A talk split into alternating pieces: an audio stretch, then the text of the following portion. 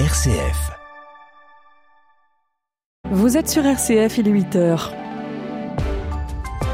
Le flash, c'est avec vous, Baptiste Madinier.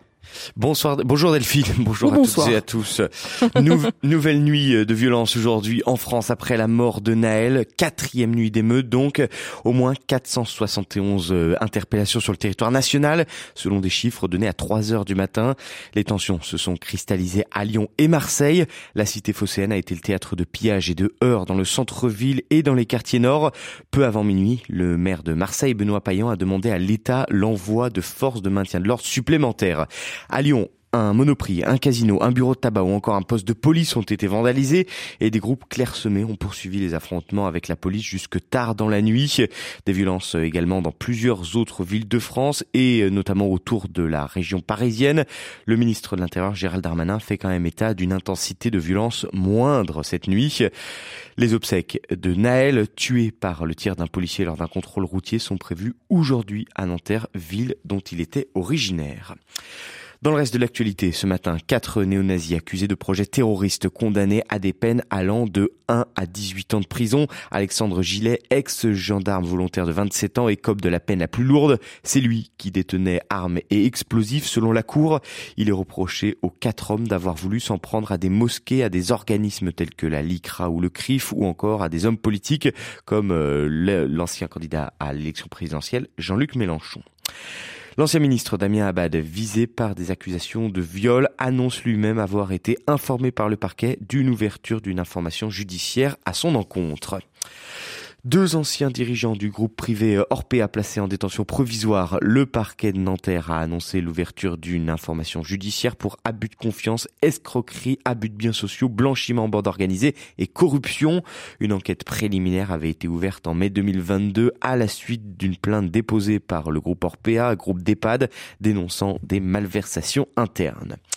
Au rayon justice encore, l'entraîneur Christophe Galtier, qui s'apprête à quitter le Paris Saint-Germain, entraîneur de foot, va être jugé le 15 décembre prochain pour des soupçons de harcèlement moral et pour discrimination en cause des propos discriminatoires qu'il aurait tenus lorsqu'il était entraîneur de l'OGC Nice lors de la saison 2021-2022. À l'international, les États-Unis, de nouveaux membres de l'UNESCO, malgré l'opposition notamment de la Chine et de la Russie, les Américains ont obtenu une large majorité pour réintégrer l'agence onusienne. Un moment historique a salué la directrice générale de l'UNESCO, Audrey Azoulay.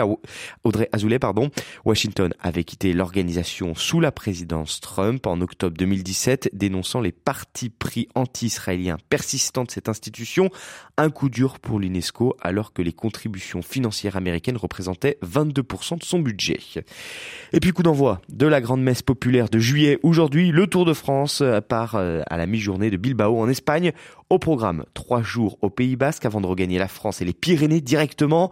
Ensuite, le Massif Central avec le Puy-de-Dôme en étendard avant de gagner les Alpes et le terrible col de la Lose. Dénouement prévu avant Paris en Alsace avec notamment le Ballon d'Alsace comme dernière chance pour les coureurs afin de se départager. Merci Baptiste. Euh, On vous retrouve à 9h et puis à 8h30 ce sera l'invité du week-end. Nous retrouverons la rédaction de RCF et Pauline de Torsiac qui nous parlera du congrès mission avec son invité. Rendez-vous donc à 8h30. La météo tout de suite. Du gris et de la pluie, voilà le programme partout en France, enfin quasiment partout, hein, puisque l'extrême sud-est sera épargné, la Corse également. Dans ces régions, il y aura du soleil.